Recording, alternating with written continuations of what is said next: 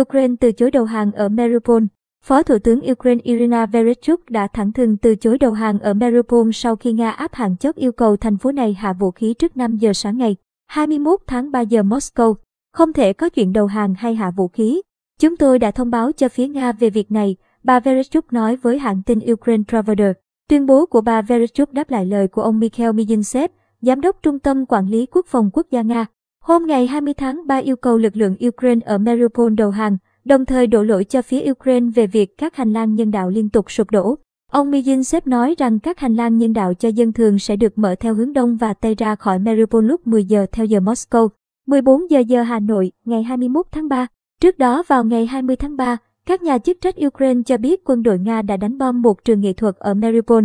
Những người di tản khỏi thành phố cảng bị tàn phá đã mô tả các trận chiến diễn ra trên mọi con phố trong suốt nhiều tuần nơi này bị vây hãm.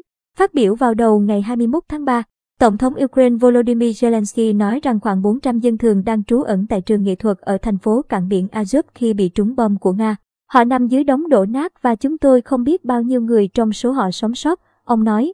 Mariupol là thành phố chiến lược nằm trên hành lang nối bán đảo Crimea, lãnh thổ thuộc của Ukraine bị Nga sáp nhập năm 2014, với vùng Donbass hiện do lực lượng ly khai thân Nga kiểm soát. Nếu kiểm soát hoàn toàn Mariupol, Nga sẽ có thể hình thành trận tuyến bao vây các lực lượng vũ trang Ukraine ở khu vực miền đông và tiến đánh các khu vực sâu bên trong nội địa Ukraine.